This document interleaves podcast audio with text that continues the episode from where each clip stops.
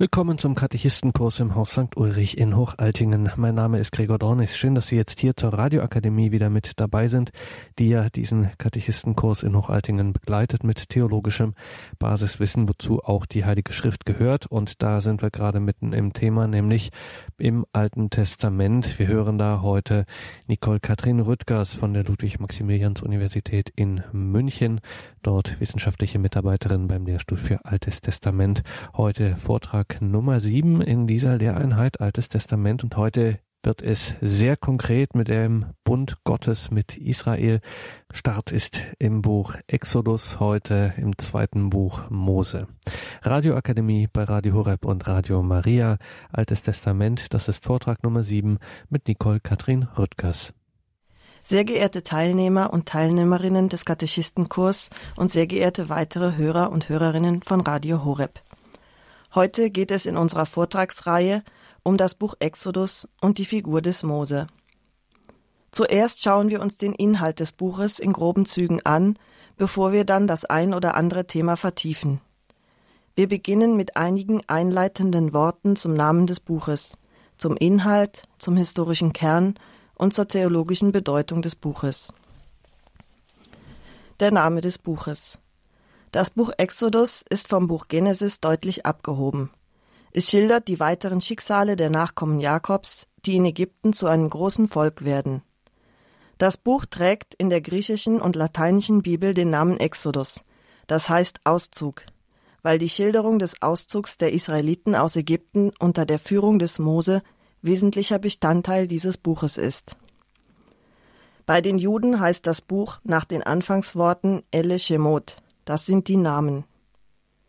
Die Darstellung reicht von der Bildung des Volkes Israels in Ägypten bis zu den Ereignissen am Sinai. Die erzählenden Teile werden unterbrochen durch Gesetzestexte und Anordnungen über die Errichtung des Heiligtums sowie Berichte über die Ausführung dieser Anordnungen. Die Gliederung des Buches ist nicht so klar wie im Buch Genesis. Kommen wir zur Gliederung. Der Inhalt gliedert sich folgendermaßen das zu einem Volk werden und Fronknechtschaft in Ägypten. Das findet sich in Kapitel 1. Jugend und Flucht des Mose in Kapitel 2. Berufung des Mose und seine Rückkehr nach Ägypten Kapitel 3 und 4. Verhandlungen mit dem Pharao und die Schilderung der ägyptischen Plagen in den Kapiteln 5 bis 11. Nach der letzten Plage, der Tötung der Erstgeburt, folgt die Feier des Pascha und die Vorbereitung für den Auszug. Das findet sich in Exodus 12, 1 bis Kapitel 13, Vers 16.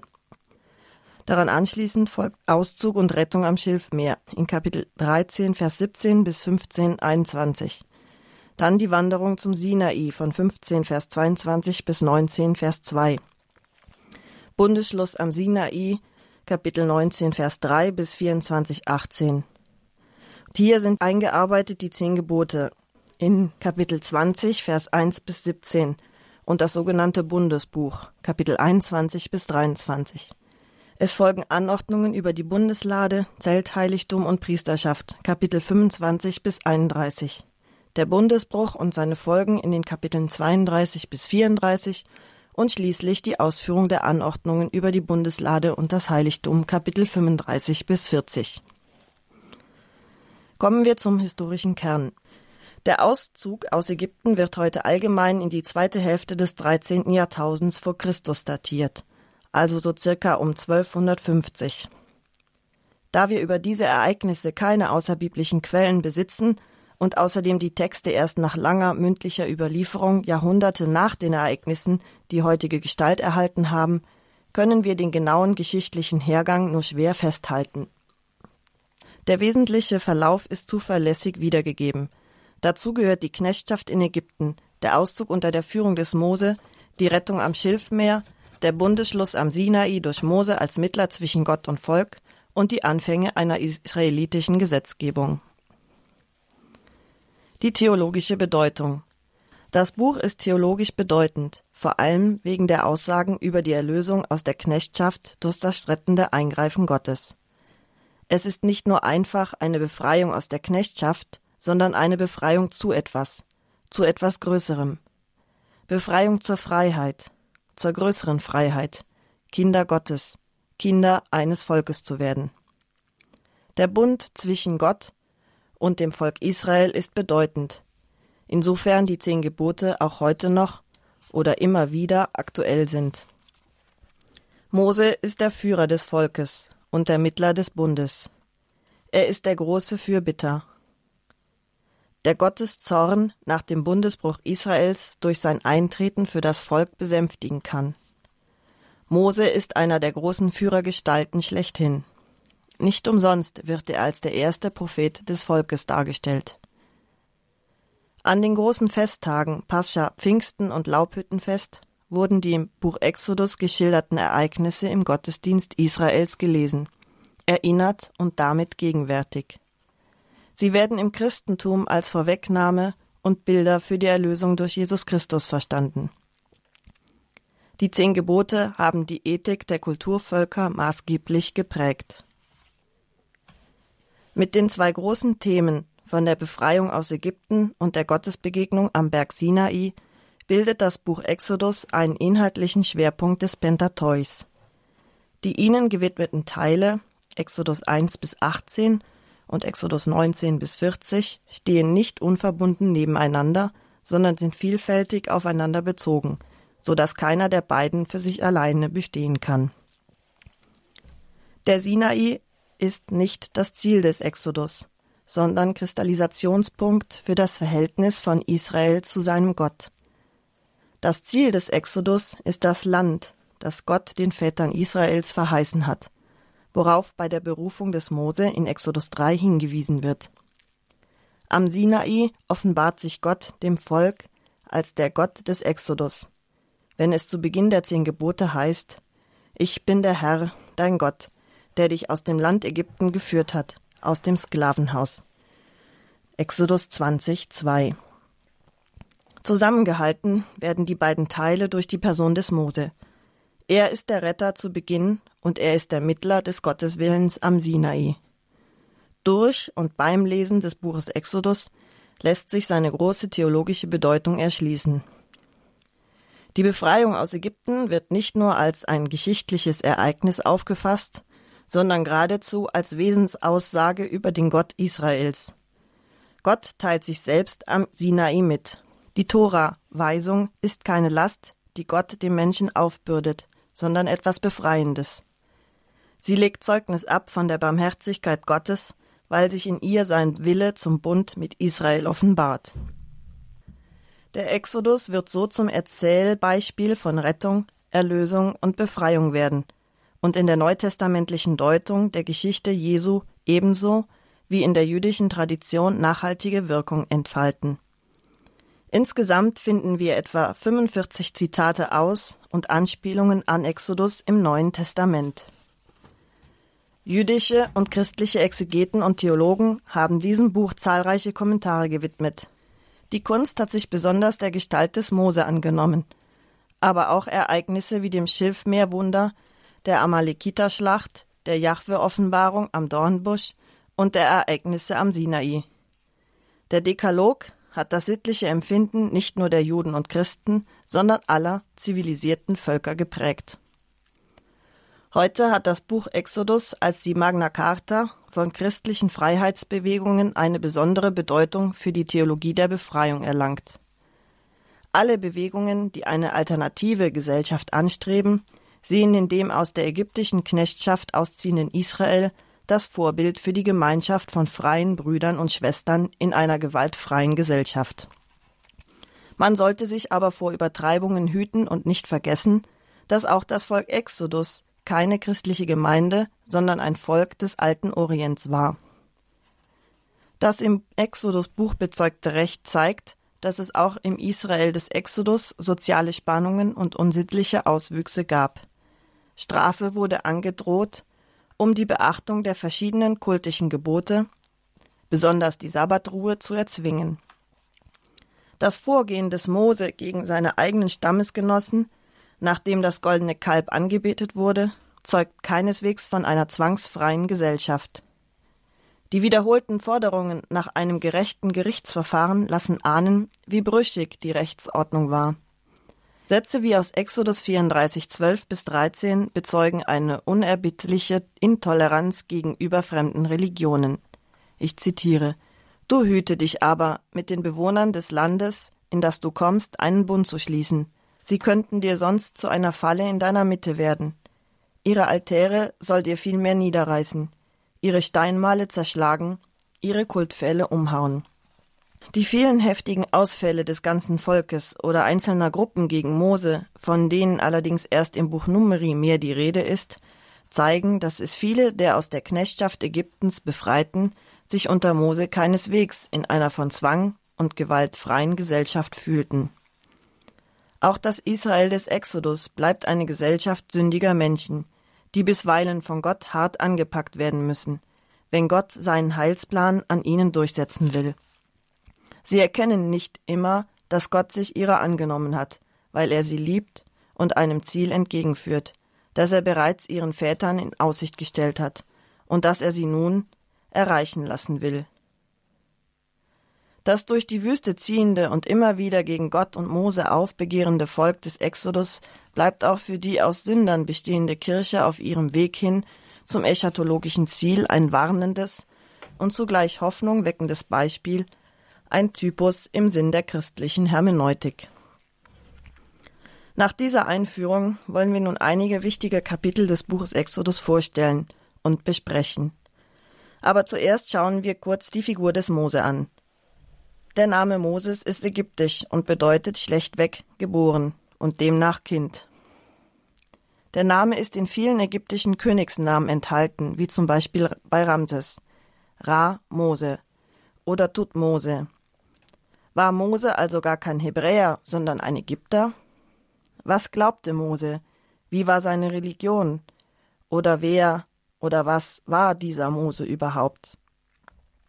Nach alttestamentlicher Vorstellung war Mose ein Religionsgründer, Gesetzgeber, Wüstenführer, Prophet, Priester, Richter und Mittler zwischen Jahwe und seinem Volk. Kommen wir nun zu zentralen Texten aus dem Buch Exodus. Israel in Ägypten, circa 1300 vor Christus. Jakobs Nachkommen in Ägypten in Exodus 1, 1 bis 14. Ich zitiere. Das sind die Namen der Söhne Israels, die nach Ägypten gekommen waren. Mit Jakob waren sie gekommen, jeder mit seiner Familie. Ruben, Simeon, Levi, Juda, Isachar, Sebulon, Benjamin, Dan, Naphtali, Gad und Ascher. Es waren siebzig Personen, Sie alle stammten von Jakob ab. Josef aber war bereits in Ägypten. Josef, alle seine Brüder und seine Zeitgenossen waren gestorben. Die Söhne Israels aber waren fruchtbar, so dass das Land von ihnen wimmelte. Sie vermehrten sich und wurden überaus stark, sie bevölkerten das Land. In Ägypten kam ein neuer König an die Macht, der Josef nicht gekannt hatte, und er sagte zu seinem Volk Seht nur, das Volk der Israeliten ist größer und stärker als wir. Gebt acht, wir müssen überlegen, was wir gegen es tun können, damit es sich nicht weiter vermehrt. Wenn ein Krieg ausbricht, könnte es sich unseren Feinden anschließen, gegen uns kämpfen und aus dem Lande hinaufziehen. Da setzte man Fronvögte über es ein, um es durch schwere Arbeit unter Druck zu setzen. Es mussten für den Pharao die Städte Pithom und Ramses als Vorratslager gebaut werden. Je mehr man es aber unter Druck hielt, umso stärker vermehrte es sich und breitete sich aus. Da packte sie das Grauen vor den Israeliten. Die Ägypter gingen hart gegen die Israeliten vor und machten sie zu Sklaven. Sie machten ihnen das Leben schwer durch harte Arbeit mit Lehm und Ziegeln und durch alle möglichen Arbeiten auf den Feldern. So wurden die Israeliten zu harter Sklavenarbeit gezwungen. Soweit das Zitat. Die geschilderten Ereignisse fielen wahrscheinlich in die Regierungszeit des Pharao Ramses II., also so um 1301 bis 1234 vor Christus. Von diesem Pharao wissen wir, dass er große Vorratsstädte bauen ließ, um für Hungersnöte vorzusorgen. Die Israeliten mussten Lehmziegel brennen. Gleichzeitig setzte man die Israeliten aber auch in der Landwirtschaft ein. Auf diese Weise wurden die Israeliten zu Sklaven der Ägypter. Als die Israeliten trotz der harten Fronarbeit noch immer viele Kinder bekamen, befahl der Pharao, alle Knaben sofort nach der Geburt zu töten. Und an dieser Stelle lesen wir von der Jugend des Mose in Exodus 2, 1 bis 15. Ein Mann aus dem Hause Levi ging hin und nahm eine Levitin zur Frau. Die Frau wurde schwanger und gebar einen Sohn. Da sie sah, dass er schön war, verbarg sie ihn drei Monate lang. Als sie ihn nicht länger verbergen konnte, verschaffte sie sich für ihn ein Kästchen aus Papyrusschilf und dichtete es mit Asphalt und Pech ab. Dann legte sie das Kind hinein und setzte es in das Schilf am Ufer des Nils. Seine Schwester aber stellte sich in einiger Entfernung hin, um zu sehen, was mit ihm geschehen werde. Da kam eine Tochter des Pharao an den Nil herab, um zu baden, während die Dienerinnen am Nilufer auf und ab gingen. Sie sah das Kästchen im Schilf und schickte ihre Magd hin, und diese holte es. Sie öffnete es und sah ein Kind, das weinte. Da empfand sie Mitleid mit ihm, Sie dachte, das ist eines von den Kindern der Hebräer. Da sagte seine Schwester zu der Tochter des Pharao, soll ich gehen, dir eine Amme von den Hebräern holen, damit sie dir das Kind stillt? Die Tochter des Pharao antwortete ihr Ja, geh. Das Mädchen ging und holte die Mutter des Kindes. Die Tochter des Pharao sprach zu ihr Nimm dieses Kind mit und still es mir. Ich will dir dafür den Lohn geben. Die Frau nahm das Kind und stillte es. Als der Knabe größer geworden war, brachte sie ihn der Tochter des Pharao. Diese nahm ihn als Sohn an und nannte ihn Mose. Denn, sagte sie, aus dem Wasser habe ich ihn gezogen. Der Name Mose ist ägyptischer Herkunft, wie wir schon gesehen haben, und bedeutet Kind, Sohn. Die Israeliten deuteten den Namen auf der Grundlage der hebräischen Sprache und übersetzten diesen Namen mit den Worten der aus dem Wasser gezogene. Durch seine Adoption gelangte dieser hebräische Knabe an den Hof des Pharao, wo er in aller Weisheit der Ägypter unterrichtet wurde. Auf diese Weise erhielt Mose eine umfassende kulturelle, wissenschaftliche, juristische und militärische Ausbildung, die ihm bei seinen späteren Aufgaben von großem Nutzen war. Ich zitiere weiter Exodus zu der Zeit, als Mose groß geworden war, ging er hinaus zu seinen Brüdern und sah ihre Lasten und nahm wahr, dass ein Ägypter einen seiner hebräischen Brüder schlug. Da schaute er sich nach allen Seiten um, und als er sah, dass kein Mensch da war, erschlug er den Ägypter und verscharrte ihn im Sande. Am anderen Tag ging er wieder hinaus und sah zwei hebräische Männer miteinander streiten und sprach zu dem, der im Unrecht war, Warum schlägst du deinen Nächsten? Er aber sprach, Wer hat dich zum Aufseher oder Richter über uns eingesetzt? Willst du mich auch umbringen, wie du den Ägypter umgebracht hast? Da fürchtete sich Mose und sprach, Es ist also doch bekannt geworden. Und es kam vor den Pharao. Der trachtete danach, Mose zu töten. Aber Mose floh vor dem Pharao und hielt sich auf im Lande Midian. Und er setzte sich nieder bei einem Brunnen. Obwohl Mose ein Angehöriger des Hofes des Pharao war, fühlte er sich doch als Hebräer und als Anwalt seines Volkes. Als er erleben musste, dass einer seiner Stammesbrüder von einem Ägypter ungerecht behandelt wurde, tötete er ihn. Doch als der Mord bekannt wurde, befand er sich in Lebensgefahr und musste schnell fliehen. Mose durchquerte die Halbinsel Sinai und begab sich in das Land Midian das sich auf der östlichen Seite des Golfes von Akaba befand. Bei seiner Flucht lernte er die Wege und die Oasen auf der Halbinsel kennen. Diese Kenntnisse waren für seine spätere Führung des Volkes durch die Wüste von großer Bedeutung. In Midian lernte Mose Reguel, auch Jitro genannt, kennen, der ihm eine seiner Töchter zur Frau gab. Viele Jahre verbrachte Mose in Midian und hütete die Herden seines Schwiegervaters. Auf diese Weise lernte er auch das Leben der Nomaden kennen. Kommen wir zur Berufung des Mose in Exodus 2, 23 bis 4, 15. Nach vielen Jahren starb der König von Ägypten, Die Israeliten stöhnten noch unter der Sklavenarbeit. Sie klagten, und ihr Hilferuf stieg aus ihrem Sklavendasein zu Gott empor. Gott hörte ihr Stöhnen, und Gott gedachte seines Bundes mit Abraham, Isaak und Jakob.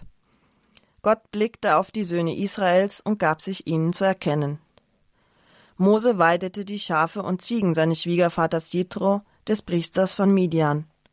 Eines Tages trieb er das Vieh über die Steppe hinaus und kam zum Gottesberg Horeb. Dort erschien ihm der Engel des Herrn in einer Flamme, die aus einem Dornbusch emporschlug. Er schaute hin. Da brannte der Dornbusch und verbrannte doch nicht. Mose sagte, ich will dorthin gehen und mir die außergewöhnliche Erscheinung ansehen. Warum verbrennt denn der Dornbusch nicht? Nach vielen Jahren nahte der Augenblick, da Gott Mose zum Führer des israelitischen Volkes berufen wollte. Als Mose sich mit seinen Herden am Fuß des Berges Horeb, gleich auch der Berg Sinai, am südlichen Ende der Halbinsel Sinai befand, beobachtete er einen Dornbusch, der brannte und doch nicht verbrannte. Die moderne Wissenschaft nimmt an, dass es sich dabei um einen Wüstenstrauch handelt, der eine ölige Flüssigkeit ausscheidet, die sich bei großer Hitze entzündet. Auf diese Weise entstehen kleine Flämmchen, die aber nicht zum Verbrennen des Strauches führen. So entsteht der Eindruck, dass der Dornbusch brennt und doch nicht verbrennt. Aber ich kann Ihnen, liebe Zuhörerinnen und Zuhörer, versichern, dass dieser Dornbusch echt ist und wirklich nicht verbrennt. Heute befindet er sich in einem kleinen Rundgang im Katharinenkloster auf dem Sinai. Und die Wissenschaftler haben mit vielen verschiedenen Methoden versucht, kleine Holzteilchen des Dornbusches zu entzünden. Und jedes Mal machten sie die gleiche Erfahrung. Er brennt und verbrennt nicht. Als der Herr sah, dass Mose näher kam, um sich das anzusehen, rief Gott ihm aus dem Dornbusch zu. Mose, Mose. Er antwortete, Hier bin ich. Der Herr sagte, Komm nicht näher heran. Leg deine Schuhe ab, denn der Ort, wo du stehst, ist heiliger Boden. Dann fuhr er fort. Ich bin der Gott deines Vaters, der Gott Abrahams, der Gott Isaaks und der Gott Jakobs. Da verhüllte Mose sein Gesicht, denn er fürchtete sich, Gott anzuschauen. Der Herr sprach, Ich habe das Elend meines Volkes in Ägypten gesehen, und ihre laute Klage über ihre Antreiber habe ich gehört. Ich kenne ihr Leid. Ich bin herabgestiegen, um sie der Hand der Ägypter zu entreißen, und aus jenem Land hinaufzuführen in ein schönes, weites Land, in ein Land, in dem Milch und Honig fließen. In das Gebiet der Kanaaniter, Hethiter, Amoriter, Perisiter, Hiviter und Jebusiter. Jetzt ist die laute Klage der Israeliten zu mir gedrungen, und ich habe auch gesehen, wie die Ägypter sie unterdrücken. Und jetzt geh, ich sende dich zum Pharao, führe mein Volk, die Israeliten aus Ägypten heraus. Mose antwortete Gott, Wer bin ich, dass ich zum Pharao gehen und die Israeliten aus Ägypten herausführen könnte? Gott aber sagte, Ich bin mit dir. Ich habe dich gesandt, und als Zeichen dafür soll dir dienen. Wenn du das Volk aus Ägypten herausgeführt hast, werdet ihr Gott an diesem Berg verehren. Da sagte Mose zu Gott, Gut, ich werde also zu den Israeliten kommen und ihnen sagen, der Gott eurer Väter hat mich zu euch gesandt. Da werden sie mich fragen, wie heißt er? Was soll ich ihnen darauf sagen? Da antwortete Gott dem Mose, Ich bin der, ich bin da. Und er fuhr fort, So sollst du zu den Israeliten sagen, der Ich bin da hat mich zu euch gesandt. Weiter sprach Gott zu Mose, Sagt zu den Israeliten, Jahwe, der Gott eurer Väter, der Gott Abrahams, der Gott Isaaks und der Gott Jakobs, hat mich zu euch gesandt. Das ist mein Name für immer, und so wird man mich nennen in allen Generationen. Als Mose Gott nach seinem Namen fragte, nannte Gott sich selbst mit dem Namen Jahwe. Dieser Name wird gewöhnlich mit den Worten Ich bin da übersetzt. Das bedeutet, dass Gott ganz für den Menschen da ist und sich um ihn bemüht. Manche übersetzen den Namen Jahwe auch mit den Worten Ich bin, der ich bin. Diese Übersetzung bringt zum Ausdruck, dass Gott der Unveränderliche und der Ewige ist, während der Mensch von sich nur sagen kann, dass er war und dass er ist und dass er sein wird, sagt Gott von sich, dass er ist, der er ist. Für Gott gibt es keine Vergangenheit und keine Zukunft, sondern nur die ewige Gegenwart.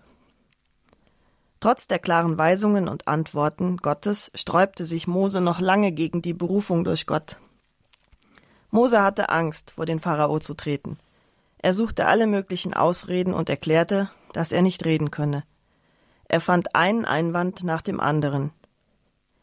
Da sagte Gott zu ihm, dass er seinen Bruder Aaron zum Pharao mitnehmen solle. Nach den Entkräftigungen aller Einwände machte sich Mose also auf und kehrte nach Ägypten zurück. Er stellte sich dem Volk vor und berichtete vom Auftrag Jahwes. Dann begab er sich mit seinem Bruder Aaron zum Pharao. Nachdem Mose positiv auf den Ruf Gottes geantwortet hat, beginnt die eigentliche Probe und Herausforderung, den Auftrag Gottes ausführen, auch wenn es scheinbar und zu Beginn so aussieht, als würden alle Verhandlungen scheitern. Schauen wir dazu in den Text. Die erfolglosen Verhandlungen mit dem Pharao in Exodus 5, 1 bis 5. Darauf gingen Mose und Aaron zum Pharao und sagten, so spricht der Herr, der Gott Israels, gib mein Volk frei, dass es mir in der Wüste ein Fest feiert. Der Pharao erwiderte, Wer ist der Herr, dessen Befehl Israel freizugeben, ich gehorchen soll? Ich kenne den Herrn nicht und werde Israel nicht freigeben. Sie entgegneten, Der Gott der Hebräer ist uns begegnet. Wir sollen drei Tagesreisen weit in die Wüste gehen und dem Herrn, unserem Gott, ein Opfer darbringen sonst sucht er uns mit der Pest oder mit dem Schwert heim. Darauf erwiderte ihnen der König von Ägypten, Warum wollt ihr, Mose und Aaron, das Volk von seiner Arbeit abhalten? Geht an euren Frondienst. Und weiter sagte der Pharao, Das Volk im Land ist schon zahlreich genug. Da wollt ihr es auch noch von seinem Frondienst ausruhen lassen? Noch am selben Tag verschärfte der Pharao die Arbeitsbedingungen der hebräischen Sklaven. Als die Israeliten sahen, welche Folgen die Forderungen von Mose an den Pharao hatten, beklagten sie sich bei Mose und Aaron. Mose aber wandte sich an Gott und bat ihn um seine Hilfe. In Kapitel 6, Vers 1 lesen wir Der Herr antwortete Mose, Jetzt wirst du sehen, was ich dem Pharao antue, denn von starker Hand gezwungen wird er sie ziehen lassen. Ja, von starker Hand gezwungen, wird er sie sogar aus seinem Land ausweisen. Kommen wir zu den ägyptischen Plagen. In Kapitel 7, Verse 1 bis 6, dann weiter mit Versen 8 bis 13. Der Herr sprach zu Mose: Hiermit mache ich dich für den Pharao zum Gott. Dein Bruder Aaron soll dein Prophet sein. Du sollst alles sagen, was ich dir auftrage. Dein Bruder Aaron soll es dem Pharao sagen. Und der Pharao muss die Israeliten aus seinem Land fortziehen lassen. Ich aber will das Herz des Pharao verhärten, und dann werde ich meine Zeichen und Wunder im Land Ägypten häufen. Der Pharao wird nicht auf euch hören. Deshalb werde ich meine Hand auf Ägypten legen und mit gewaltigen Entscheiden meine Scharen, mein Volk, die Israeliten aus Ägypten führen. Erst wenn ich meine Hand gegen die Ägypter ausstrecke, werden sie erkennen, dass ich der Herr bin, und dann werde ich die Israeliten aus ihrer Mitte heraufführen. Mose und Aaron taten, was ihnen der Herr aufgetragen hatte. So machten sie es. Der Herr sprach zu Mose und Aaron, Wenn der Pharao zu euch sagt, tut doch ein Wunder zu eurer Beglaubigung, dann sagt zu Aaron, Nimm deinen Stab und wirf ihn vor den Pharao hin er wird zu einer Schlange werden. Als Mose und Aaron zum Pharao kamen, taten sie, was ihnen der Herr aufgetragen hatte. Aaron warf seinen Stab vor den Pharao und seine Diener hin, und er wurde zu einer Schlange. Da rief auch der Pharao Weise und Beschwörungspriester, und sie, die Wahrsager der Ägypter, taten mit Hilfe ihrer Zauberkunst das Gleiche. Jeder warf seinen Stab hin, und die Stäbe wurden zu Schlangen. Doch Aarons Stab verschlang ihre Stäbe. Das Herz des Pharao blieb aber hart, und er hörte nicht auf sie. So hatte es der Herr vorausgesagt.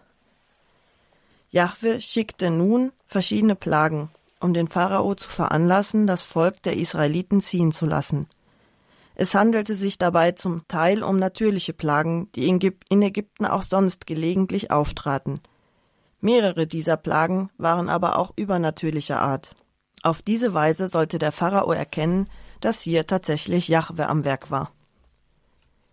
Die Verhandlungen mit dem Pharao und die Plagen sind nach einem ganz einfachen Schema aufgebaut. Sendung des Mose zum Pharao, Forderung, das Land verlassen zu dürfen, anfangs nur zeitlich begrenzt. Dann die Ankündigung der Plage, Eintreffen der Plage, Ruf des Pharao nach Mose und Konzessionen, Befreiung von der Plage, Rücknahme der Konzessionen. Die Plagen. An erster Stelle die Schlangen, wie kurz vorhin gelesen. Das Nilwasser verwandelt sich in Blut in Exodus 7, 19 bis 22. Dann folgen an dritter Stelle die Frösche, viertens die Stechmücken, fünftens das Ungeziefer, sechstens die Tierseuchen, siebtens die Geschwüre, achtens der Hagel, neuntens die Heuschrecken und zehntens eine große Finsternis. Sämtliche Plagen, die im Alten Testament genannt werden, kommen in Ägypten immer wieder vor. Die Ägypter kennen den roten Nil, dessen Färbung auf bestimmte Sinkstoffe zurückgeht, die zu bestimmten Zeiten aus abessinischen Seen in das Nilwasser gelangen. Die Ägypter kennen auch die Plage der Frösche und der Stechmücken, die sich zur Zeit der Nilüberschwemmungen so stark vermehren, dass sie zur regelrechten Landplage werden. Auch die Plage des Ungeziefers ist in Ägypten bekannt. Vor allem geht es dabei um die Hundsfliege, die in Augen, Nasen und Ohren eindringt und empfindliche Schmerzen verursacht. Auch Viehseuchen treten immer wieder auf. Bei der Plage der Geschwüre handelte es sich vermutlich um die Nilkrätze. Diese führt zu einem stechenden Ausschlag, der häufig in fressende Geschwüre ausartet. Ein Hagelschlag ist zwar am Nil äußerst selten, aber nicht unbekannt. Dagegen sind Heuschreckenschwärme, die einen Durchmesser bis zu einem Kilometer erreichen können, eine relativ häufige Plage. Diese Heuschreckenschwärme kamen aus der Gegend des Schilfmeeres im Nordosten von Ägypten. Heute befindet sich dort der Suezkanal, und wurden durch den Ostwind in das Landesinnere von Ägypten getragen. Auch die plötzliche Finsternis lässt sich durch einen Glutwind, der Sinum genannt wird, erklären. Dieser Wind wirbelt ungeheure Sandmengen auf, die sogar die Sonne verdunkeln können. Die ägyptischen Plagen haben also durchaus eine natürliche Erklärung. Das Übernatürliche an diesen Plagen bestand aber darin, dass sie in einer solchen Konzentration auftraten – dass man darin ein besonderes Eingreifen Jahwes erblicken konnte. Ein weiteres übernatürliches Eingreifen war auch darin zu sehen, dass die Plagen nur die Ägypter heimsuchten, die Israeliten dagegen verschont wurden. Trotz der vielen Plagen blieb der Pharao hart und ließ das Volk der Israeliten nicht ziehen. Da kündigte Jahwe Mose an, dass er nun eine letzte Plage schicken werde, die alle bisherigen Plagen bei weitem übertreffen werde der Höhepunkt der Plagen, der Tod der Erstgeburt. Diese lesen wir in Exodus 11, 4 bis 7. Mose sagte, so spricht der Herr, um Mitternacht will ich mitten durch Ägypten gehen, dann wird jeder Erstgeborene im Land Ägypten sterben, vom Erstgeborenen des Pharao, der auf dem Thron sitzt, bis zum Erstgeborenen der Magd an der Handmühle, und alle Erstgeburt vom Vieh. Geschrei wird sich im ganzen Land Ägypten erheben, so groß, wie es keines je gegeben hat oder geben wird. Doch gegen keinen Israeliten wird auch nur ein Hund die Zähne fletschen, weder Mensch noch Vieh. Denn ihr sollt wissen, dass der Herr zwischen Ägypten und Israel einen Unterschied macht. Kommen wir zum Paschamal. Dann gab Jahwe Mose und Aaron ganz bestimmte Anweisungen für den bevorstehenden Aufbruch. Davon lesen wir in Exodus 12. Sagt der ganzen Gemeinde Israel. Am zehnten dieses Monats soll jeder ein Lamm für seine Familie holen. Ein Lamm für jedes Haus. Nur ein fehlerfreies, männliches, einjähriges Lamm darf es sein. Das Junge eines Schafes oder einer Ziege müsst ihr nehmen. Ihr sollt es bis zum vierzehnten Tag dieses Monats aufbewahren. In der Abenddämmerung soll die ganze versammelte Gemeinde Israels schlachten. Man nehme etwas von dem Blut und bestreiche damit die beiden Türpfosten und den Türsturz an den Häusern, in denen man es essen will. Noch in der gleichen Nacht soll man das Fleisch essen, über dem Feuer gebraten und zusammen mit ungesäuertem Brot und Bitterkräutern soll man es essen. Nichts davon dürft ihr roh oder in Wasser gekocht essen, sondern es muss über dem Feuer gebraten sein. Kopf, Schenkel und Eingeweide. Ihr dürft nichts bis zum Morgen übrig lassen. Wenn aber am Morgen noch etwas übrig ist, dann verbrennt es im Feuer. So aber sollt ihr es essen. Eure Hüften gegürtet, Schuhe an euren Füßen und euren Stab in eurer Hand. Es ist ein Pesach für den Herrn. In dieser Nacht gehe ich durch das Land Ägypten und erschlage im Land Ägypten jede Erstgeburt, bei Mensch und Vieh. Über alle Götter Ägyptens halte ich Gericht, ich, der Herr. Das Blut an den Häusern, in denen ihr wohnt, soll für euch ein Zeichen sein. Wenn ich das Blut sehe, werde ich an euch vorübergehen und das vernichtende Unheil wird euch nicht treffen, wenn ich das Land Ägypten schlage. Diesen Tag sollt ihr als Gedenktag begehen. Feiert ihn als Fest für den Herrn. Für eure kommenden Generationen wird es eine ewige Satzung sein, das Fest zu feiern.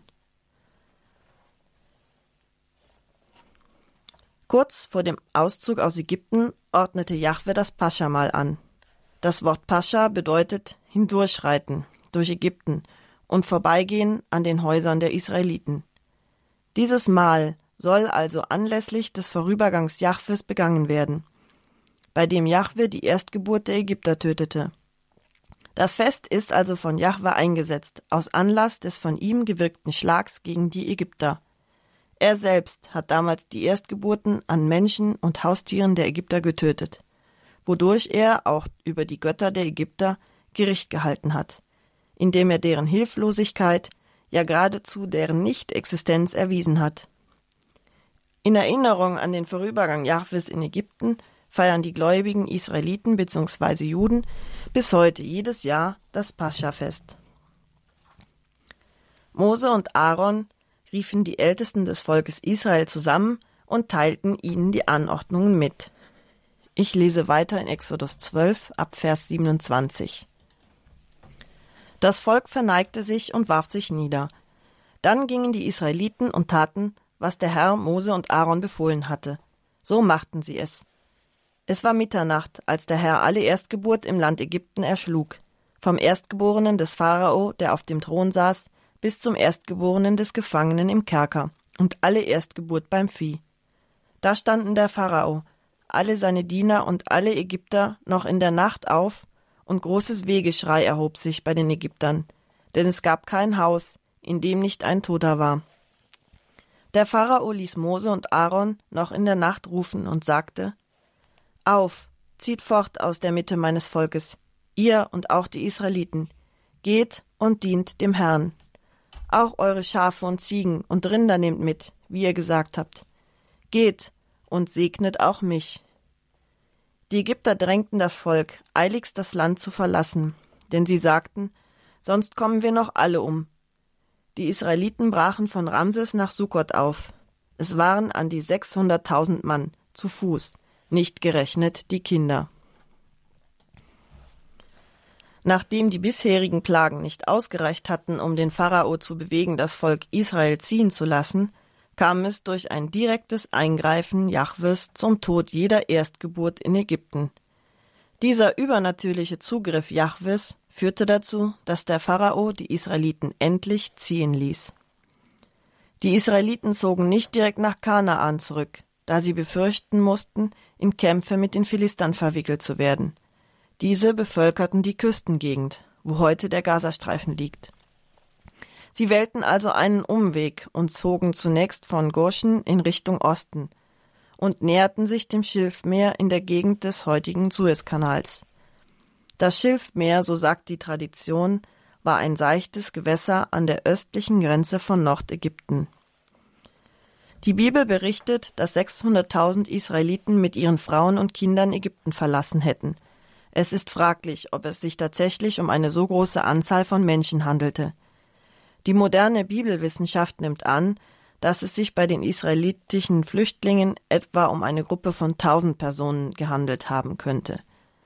nicht mehr. Die 600.000 sind eine symbolische Zahl, die das Wirken Jahwes besonders unterstreichen. Die Geschichte der Rettung am Schilfmeer wird Ihnen allen bekannt sein. So werde ich sie hier in ihrer Gänze nicht noch einmal vortragen. Aber wer sie nachlesen möchte, kann dies in Exodus 13, Vers 17 bis Kapitel 14, Vers 31 gerne tun. Die Bibel berichtet über die wunderbare Errettung der Israeliten am Schilfmeer. Die moderne Bibelwissenschaft ist der Ansicht, dass die Israeliten bei ihrer Flucht das Schilfmeer, nicht das Rote Meer, an einer seichten Stelle überquerten. Es ist anzunehmen, dass ein warmer Ostwind aus der Halbinsel Sinai das Wasser des Schilfmeeres zum Teil austrocknete und zum Teil nach Westen trieb. Nachdem das Volk Israel das Schilfmeer durchquert hatte und die Streitmacht des Pharao in das trockene Schilfmeer eingedrungen war, wendete sich der Wind und trieb das Wasser wieder in das Schilfmeer zurück. Die zurückflutenden Wasser führten zum Untergang der Streitmacht des Pharao. Damals sang Mose mit den Israeliten dem Herrn dieses Lied. Sie sagten, Ich singe dem Herrn ein Lied, denn er ist hoch und erhaben. Rosse und Wagen warf er ins Meer. Meine Stärke und mein Lied ist der Herr. Er ist für mich zum Retter geworden. Er ist mein Gott. Ihn will ich preisen. Den Gott meines Vaters will ich rühmen. Das ist das Lied des Mose in Exodus 15.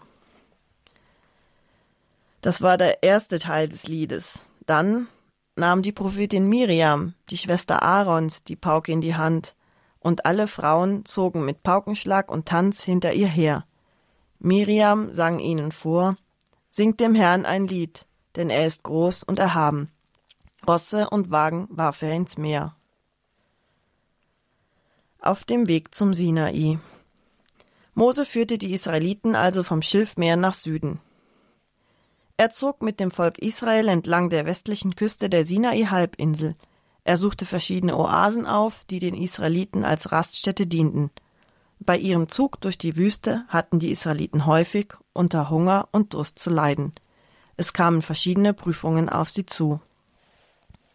Lesen wir in Exodus 15 ab Vers 27 über das Fleisch und das Manna. Hierauf kamen sie nach Elim. Dort waren zwölf Quellen und siebzig Palmen. Dort lagerten sie am Wasser. Sodann brach die ganze Gemeinde der Israeliten von Elim auf und kam am fünfzehnten Tag des zweiten Monats nach dem Auszug aus Ägypten in die Wüste Sin, die zwischen Elim und dem Sinai liegt. Da murrte die ganze Gemeinde der Israeliten gegen Mose und Aaron in der Wüste. Die Israeliten sagten zu ihnen, Wären wir doch durch die Hand des Herrn in Ägypten gestorben, als wir bei unseren Fleischtöpfen saßen und satt zu essen hatten. Doch ihr habt uns in diese Wüste geführt, um diese ganze Gemeinde an Hunger sterben zu lassen. Der Herr sprach zu Mose, Ich hab das Murren der Israeliten gehört. Sag ihnen, heute Abend sollt ihr Fleisch essen, und morgen früh euch mit Brot sättigen. So sollt ihr erkennen, dass ich, der Herr, euer Gott bin. Und wirklich, am Abend kam ein Wachtelschwarm heran und bedeckte das Lager. Am Morgen aber war tauender Nebel rings um das Lager. Als der tauende Nebel aufstieg, da lag auf dem Boden der Wüste etwas Feines, Körnerartiges, fein wie Reif auf der Erde. Da die Israeliten dies sahen, fragten sie, was ist das? Denn sie wussten nicht, was es war. Da sprach Mose zu ihnen, das ist das Brot, das der Herr euch zu essen gibt. Folgendes gebietet euch der Herr. Jeder von euch lese davon nach seinem Bedarf auf. Ein Gomer je Kopf, nach der Zahl eurer Personen. Jeder hole davon nur für seine Zeltgenossen. Die Wachteln sind Zugvögel, die bei ihrer Rückkehr von Afrika nach Europa über die Halbinsel Sinai ziehen – wenn sie nach der Überquerung des Roten Meeres auf der Halbinsel Sinai eintreffen, sind sie müde und können daher leicht mit Netzen und Leimruten gefangen werden. Bei dem Brot, das vom Himmel fiel, handelte es sich um das berühmte Manna in der Wüste. Einige Forscher nehmen an, dass es sich beim Manna um das süße Harz der Mann Tamariske handelt, das auf den Boden fällt und aufgelesen werden kann. Die Menge dieses Harzes ist aber so gering, dass sie nicht ausreichen würde, eine größere Menge von Menschen Tag für Tag ernähren zu können. Deshalb ist anzunehmen, dass es sich bei diesem Brot um eine unerklärliche Nahrung handelt, die Gott gegeben hat, um das Volk Israel in der Wüste zu nähren. Das Wasser aus dem Felsen. Kapitel 17, Verse 1 bis 7. Hierauf zog die ganze Gemeinde der Israeliten von der Wüste Sinn, gemäß der Weisung des Herrn, von Lagerplatz zu Lagerplatz weiter und lagerte schließlich in Rephidim. Hier gab es kein Trinkwasser für das Volk. Da haderte das Volk mit Mose und sie sprachen, Gib uns Wasser zum Trinken. Mose entgegnete ihnen, Was hadert ihr mit mir? Was versucht ihr den Herrn? Aber das Volk dürstete nach Wasser. Darum murrte es weiter gegen Mose und sprach, Wozu hast du uns aus Ägypten herausgeführt? Etwa um uns und unsere Kinder und unser Vieh vor Durst umkommen zu lassen? Da schrie Mose zum Herrn, Was soll ich mit diesem Volk machen? Es fehlt nur wenig, und es steinigt mich. Der Herr antwortete Mose, Geh dem Volk voraus. Nimm einige von den Ältesten Israels mit. Nimm deinen Stab mit, mit dem du den Nil geschlagen hast, in deine Hand und geh. Ich werde mich dort vor dir auf den Felsen am Horeb stellen. Schlage dann auf den Felsen. Es wird Wasser aus ihm fließen und das Volk kann trinken. Das tat Mose in der Gegenwart der Ältesten Israels. Er nannte den Ort Massa und Meriba, Probe und Streit, weil die Israeliten dort gehadert und den Herrn versucht hatten, indem sie sagten, ist der Herr unter uns oder nicht? In der Wüste gibt es Wasservorkommen, die hinter den Felswänden von Bergen verborgen sind. Kenner der Wüste wissen, wo solche Wasservorkommen am Fuß von Felswänden zu finden sind. Es genügt, eine dünne Felswand zu durchschlagen, um an diese Wasservorkommen zu heranzukommen. Jahwe hat Mose wahrscheinlich auf eine solche Stelle hingewiesen, und so war es Mose möglich, mit seinem Stab den Zugang zu einem unterirdischen Wasservorkommen freizulegen der Bundesschluss am Berg Sinai. Im dritten Monat ihrer Wanderung gelangten die Israeliten zum Berg Sinai, der sich am Südende der Halbinsel befindet. Der Berg ist etwa 2240 Meter hoch. Lesen wir in Kapitel 19. Am dritten Neumondstag nach dem Auszug der Israeliten aus Ägypten, genau am heutigen Tag, gelangten sie in die Wüste Sinai. Sie waren nach dem Aufbruch von Rephidim in die Wüste Sinai gekommen und lagerten in der Wüste. Die Israeliten lagerten dort dem Berg gegenüber. Verheißung des Bundes.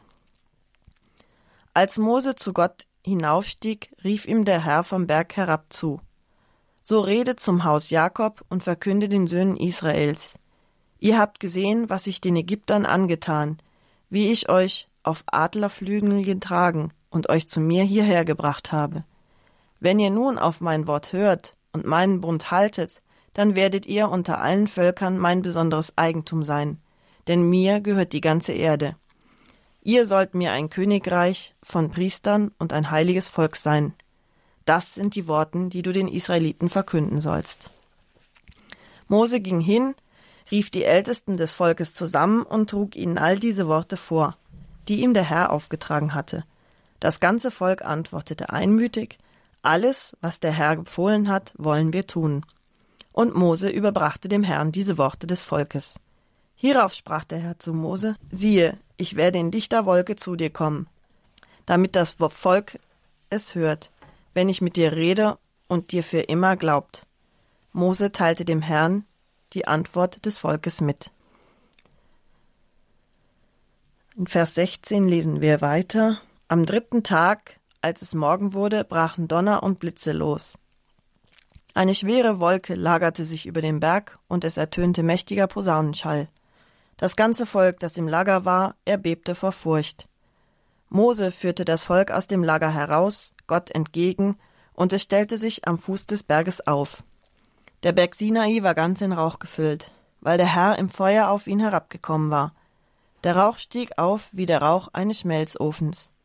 Der ganze Berg erbebte heftig. Der Posaunenschall wurde immer stärker. Mose redete und Gott antwortete ihm im Donner. Die Bibel berichtet, dass Jahwe auf den Berg Sinai hinabsteigt. Dieses Ereignis wurde von mächtigen Zeichen begleitet. Der Berg Sinai bebte und war ganz in Rauch gehüllt. Die Bibelwissenschaft ist der Ansicht, dass es sich dabei um vulkanische Erscheinungen handelt. Gleichzeitig war auch ein mächtiger Hörnerschall zu hören, der aber nicht natürlich erklärt werden kann. Alle diese Zeichen sollten dem Volk Israel klarmachen, dass Jahwe tatsächlich auf den Berg Sinai herabgestiegen war. Kommen wir nun zu den zehn Geboten. Da sprach Gott alle diese Worte. Ich bin der Herr dein Gott, der dich aus Ägypten, dem Sklavenhaus, herausgeführt hat. Du sollst keine anderen Götter haben als mich. Du sollst dir kein geschnitztes Bild machen, kein Abbild von dem, was im Himmel oben oder unten auf der Erde oder im Wasser unter der Erde ist. Du sollst dich nicht vor diesen Bildern niederwerfen und sie nicht verehren, denn ich, der Herr, dein Gott, bin ein eifersüchtiger Gott, der die Schuld der Väter verfolgt an den Kindern, Enkeln und Urenkeln derer, die mich hassen. Der aber Huld erweist bis ins tausendste Glied denen, die mich lieben und meine Gebote halten. Du sollst den Namen des Herrn deines Gottes nicht missbrauchen, denn der Herr lässt den nicht ungestraft, der seinen Namen missbraucht. Gedenke des Sabbattages, dass du ihn heiligst. Sechs Tage sollst du arbeiten und all dein Werk tun. Der siebte Tag aber ist Sabbat für den Herrn, deinen Gott. Da darfst du kein Werk tun, weder du selbst noch dein Sohn, noch deine Tochter, noch dein Knecht, noch deine Magd, noch dein Vieh, noch der Fremde, der sich in deinen Toren aufhält. Denn in sechs Tagen hat der Herr den Himmel, die Erde und das Meer und alles, was in ihnen ist, erschaffen. Aber am siebten Tage ruhte er. Deshalb hat der Herr den Sabbattag gesegnet und ihn geheiligt. Ehre deinen Vater und deine Mutter, damit du lange lebst in dem Land, das der Herr dein Gott dir geben will. Du sollst nicht morden, du sollst nicht die Ehe brechen, du sollst nicht stehlen, du sollst nicht als falscher Zeuge gegen deinen Nächsten auftreten, du sollst nicht das Haus deines Nächsten begehren, du sollst nicht die Frau deines Nächsten begehren, noch seinen Knecht, noch seine Magd, noch sein Rind, noch seinen Esel, noch irgendetwas, das deinem Nächsten gehört. Die zehn Gebote bilden die zentrale Stelle der Anordnungen Jahwes für den Bundesschluss mit dem Volk Israel. Wo Menschen zusammenkommen und menschliches Leben entsteht, werden Regeln und Gesetze notwendig. Die Präambel, also der erste Vers der zehn Gebote, sagt aus, warum Israel die Gebote halten soll. Ich bin Jahwe, dein Gott, der dich aus Ägypten geführt hat, aus dem Sklavenhaus. Jahwe ist der Retter des Volkes. Er ist für die Befreiung verantwortlich. Aber Freiheit bedeutet nicht, ich kann jetzt machen, was ich will. Freiheit bedeutet in erster Linie Dankbarkeit und dann Freiheit für etwas anderes. Was ist dieses andere? In erster Linie meine Beziehung zu Gott, wie es in den ersten drei Geboten zum Ausdruck gebracht wird. Die weiteren sieben Gebote, die folgen, betreffen das Leben mit dem Mitmenschen, mit meinem Nächsten. Das ist damals wie heute die Familie, die Gesellschaft, aber das betrifft auch die Kollegen auf der Arbeit und im Beruf. Die zehn Gebote sind die wesentliche Grundlage menschlichen Zusammenlebens. Für das Judentum und das Christentum spielen sie eine wichtige Rolle. In unserer Kultur sind sie sogar teilweise im Grundgesetz verankert. Kommen wir zum Bruch des Bundes, das goldene Kalb. Nach dem Bundesschluss war Mose auf den Berg Sinai gestiegen, um dort die Gesetzestafeln Jahwes entgegenzunehmen. Mose hielt sich 40 Tage und 40 Nächte auf dem Sinai auf. Ich zitiere Exodus 32. Als das Volk sah, dass Mose noch immer nicht vom Berg herabkam, versammelte es sich um Aaron und sagte zu ihm, Komm, mach uns Götter, die vor uns herziehen. Denn dieser Mose, der Mann, der uns aus Ägypten herausgebracht hat, wir wissen nicht, was mit ihm geschehen ist. Aaron antwortete, Nehmt euren Frauen, Söhnen und Töchtern die goldenen Ringe ab, die sie an den Ohren tragen, und bringt sie her. Da nahm das ganze Volk die goldenen Ohrringe ab und brachte sie zu Aaron. Er nahm sie von ihnen entgegen, zeichnete mit einem Griffel eine Skizze und goss danach ein Kalb. Da sagten sie, das sind deine Götter, Israel, die dich aus Ägypten herausgeführt haben. Als Aaron das sah, baute er vor dem Kalb einen Altar auf und rief Morgen ist ein Fest zur Ehre des Herrn. Am folgenden Morgen standen sie zeitig auf, brachten Brandopfer dar und führten Tiere für das Heilsopfer herbei. Das Volk setzte sich zum Essen und Trinken und stand auf, um sich zu vergnügen. Da sprach der Herr zu Mose Geh, Steig hinunter, denn dein Volk, das du aus Ägypten herausgeführt hast, läuft ins Verderben. Schnell sind sie von dem Weg abgewichen, den ich ihnen vorgeschrieben habe. Sie haben sich ein Kalb aus Metall gegossen und werfen sich vor ihm zu Boden. Sie bringen ihm Schlachtopfer dar und sagen, das sind deine Götter, Israel, die dich aus Ägypten herausgeführt haben. Weiter sprach der Herr zu Mose, ich habe dieses Volk durchschaut. Ein störrisches Volk ist es. Jetzt lass mich, damit mein Zorn gegen sie entbrennt und sie verzehrt. Dich aber will ich zu einem großen Volk machen. Da versuchte Mose den Herrn, seinen Gott, zu besänftigen und sagte, Warum, Herr, ist dein Zorn gegen das Volk entbrannt? Du hast es doch mit großer Macht und starker Hand aus Ägypten herausgeführt. Sollen etwa die Ägypter sagen können, in böser Absicht hat er sie herausgeführt, um sie im Gebirge umzubringen und sie vom Erdboden verschwinden zu lassen? Lass ab von deinem glühenden Zorn und lass dich das Böse gereuen, das du deinem Volk antun wolltest. Denk an deine Knechte, an Abraham, Isaak und Israel, denen du mit einem Eid bei deinem heiligen Namen zugesichert und gesagt hast, ich will eure Nachkommen zahlreich machen wie die Sterne am Himmel, und dieses Land, von dem ich gesprochen habe, will ich euren Nachkommen geben, und sie sollen es für immer besitzen. Da ließ sich der Herr das Böse gereuen, das er seinem Volk angedroht hatte. Die lange Abwesenheit des Mose in der Bergwelt des Sinai legt die Vermutung nahe, Mose sei umgekommen. Immerhin blieb er 40 Tage und 40 Nächte verschwunden. Die Verbindung zwischen Jahwe und Mose schien dem Volk so eng, dass mit dem Verschwinden des Mose auch dessen Gott verschwunden sein könnte. Darum suchen sie sich einen neuen Gott als Führer durch die Wüste. Aaron redet dem Volk das Ansinnen nicht aus, weil er eine Chance sieht, selbst Führer des Volkes zu werden. Er glaubt, dem Volk einen Gott geben zu müssen, den es sehen kann und ständig vor Augen hat. So will er ein Stieridol schaffen. Der Stier galt bei vielen Völkern im Altertum als Sinnbild der Gottheit wegen seiner Stärke, manifestiert in den Hörnern. Aaron ergreift die Gelegenheit, sich zum neuen Leiter des Kultes aufzuschwingen und dabei doch den Jahwe-Glauben zu retten, indem er ein Jahwe-Fest ausruft. Als Aaron das sah, baute er vor dem Kalb einen Altar und rief aus, Morgen ist ein Fest zur Ehre des Herrn. Das lesen wir in Exodus 32,5. Die Herstellung eines Gottesbildes widerspricht allerdings eindeutig dem Bundesgesetz, wie wir im Dekalog schon gesehen haben. Du sollst dir kein Abbild machen. Kommen wir zurück zur Geschichte. Mose stieg also mit den steinernen Gesetzestafeln, den zehn Geboten, die er von Gott bekommen hatte, vom Berg Sinai hinab, und als er sich dem Tal näherte, traf er auf Josua, einen engen Vertrauten, seinem späteren Nachfolger. Josua hörte das Lärmen und Schreien des Volkes und sagte zu Mose, Horch, Krieg ist im Lager. Mose antwortete, nicht Siegesgeschrei, auch nicht Geschrei nach Niederlage ist das Geschrei, das ich höre. Als Mose dem Lager näher kam und das Kalb und den Tanz sah, entbrannte sein Zorn. Er schleuderte die Tafeln fort und zerschmetterte sie am Fuß des Berges. Dann packte er das Kalb, das sie sich gemacht hatten, verbrannte es im Feuer und zerstampfte es zu Staub. Den Staub zerstreute er in Wasser und gab es den Israeliten zu trinken.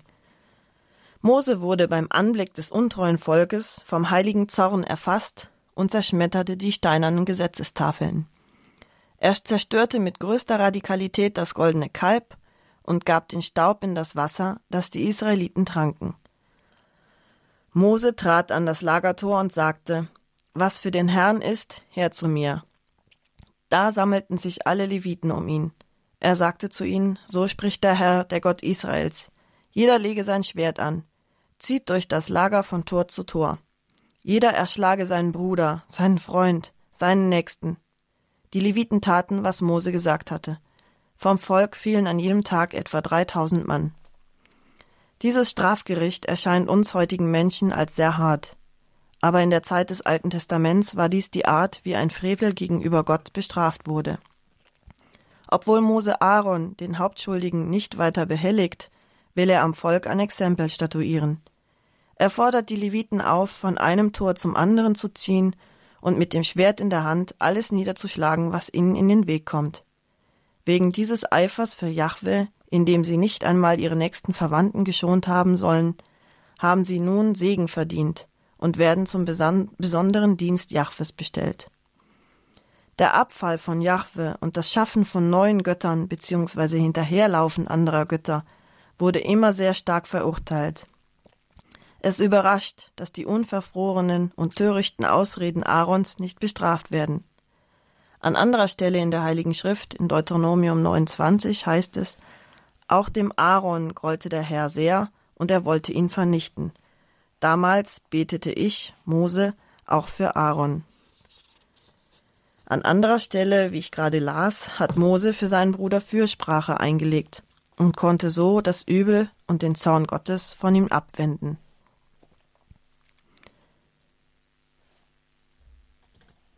Mose legt Fürsprache für Aaron ein. Aber auch schon vorher auf dem Berg steht Mose für das Volk ein. Er verhandelt mit Gott und wendet das Unheil ab.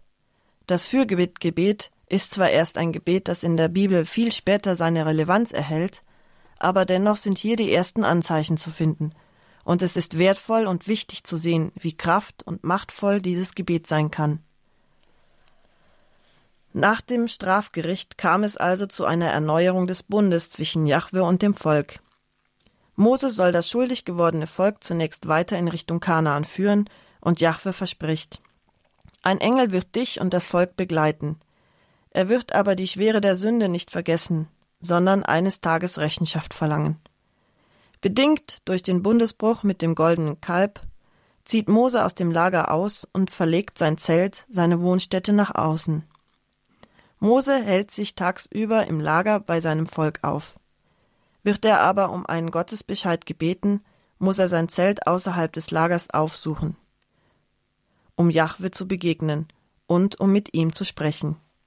Die Gegenwart Jahwes tut sich während des Gesprächs in der Wolkensäule kund. Diese ist mit der Wolken- und Feuersäule identisch, die Israel bereits seit der Rettung am Schilfmeer begleitet hat, hier aber scheint es so zu sein, dass sich diese Wolkensäule erst einstellt, wenn Mose das Zelt betreten will, um Jahwe zu befragen. So kann das Volk von außen wahrnehmen, dass ein Gespräch zwischen Gott und Mose stattfindet. Mose kann ganz offen mit Gott reden, was für die damalige Zeit außergewöhnlich war. Denn wann hat ein Mensch damals offen zu Gott gesprochen? Wir erinnern uns an Adam, an Abraham und Jakob. Sie alle wurden von Gott aufgesucht und konnten mit ihm sprechen. Jetzt sind wir auch schon am Ende des Vortrags angelangt. Und man könnte noch so vieles sagen. Schauen wir noch einmal kurz auf das zurück, was wir gesagt haben. Zu Beginn haben wir uns den Namen und die Gliederung des Buches Exodus angeschaut. Anschließend haben wir den historischen Kern und die theologische Bedeutung des Buches inhaltlich dargestellt. Nach diesen einleitenden Gedanken haben wir ausgewählte Buches näher betrachtet. Im Zusammenhang ist ein roter Faden erkennbar. Israel in Ägypten, die Jugend des Mose, die Berufung des Mose, die erfolglosen Verhandlungen mit dem Pharao, die ägyptischen Plagen, der Höhepunkt der Plagen, das Pascha, der Auszug und die Rettung am Schilfmeer, das Danklied des Mose und der Miriam, wir haben hier gesehen, dass der Auszug eine bis heute bleibende Bedeutung für das Volk Israel hat. Auf dem Weg zum Sinai musste das Volk mehrere Prüfungen bestehen. Das bittere Wasser, das haben wir leider nicht behandelt. Dann das Fleisch und Manna, das Wasser aus dem Felsen. Am Sinai angekommen, erfolgte das Bundesangebot Gottes, die Einwilligung des Volkes Israel und die Begegnung Gottes mit Mose auf dem Sinai. Gott steigt auf den Berg herab. Die zehn Gebote sind das Bundeszeichen. Die Befreiung aus der Gefangenschaft zur Freiheit. Die zehn Gebote stellen ein Gesetz der Freiheit. Freiheit, um zu leben.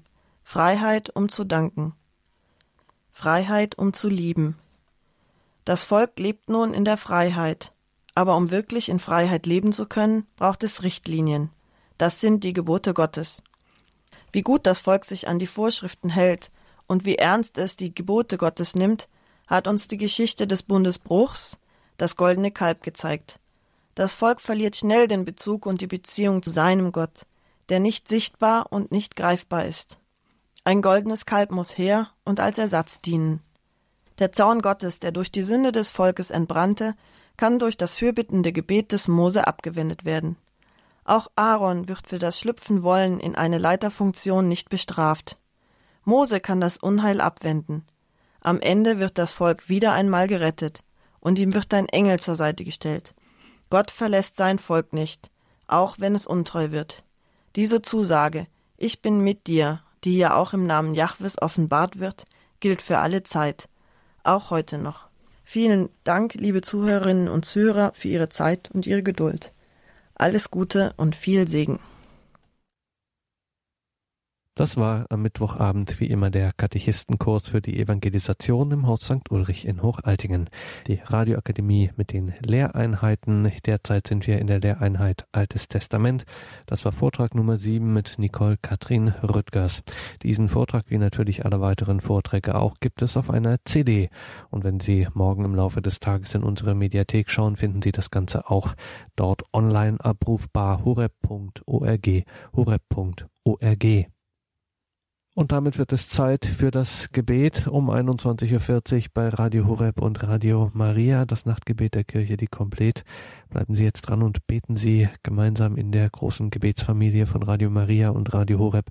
Alles Gute und gottesreichen Segen wünscht Ihr Gregor Dornis.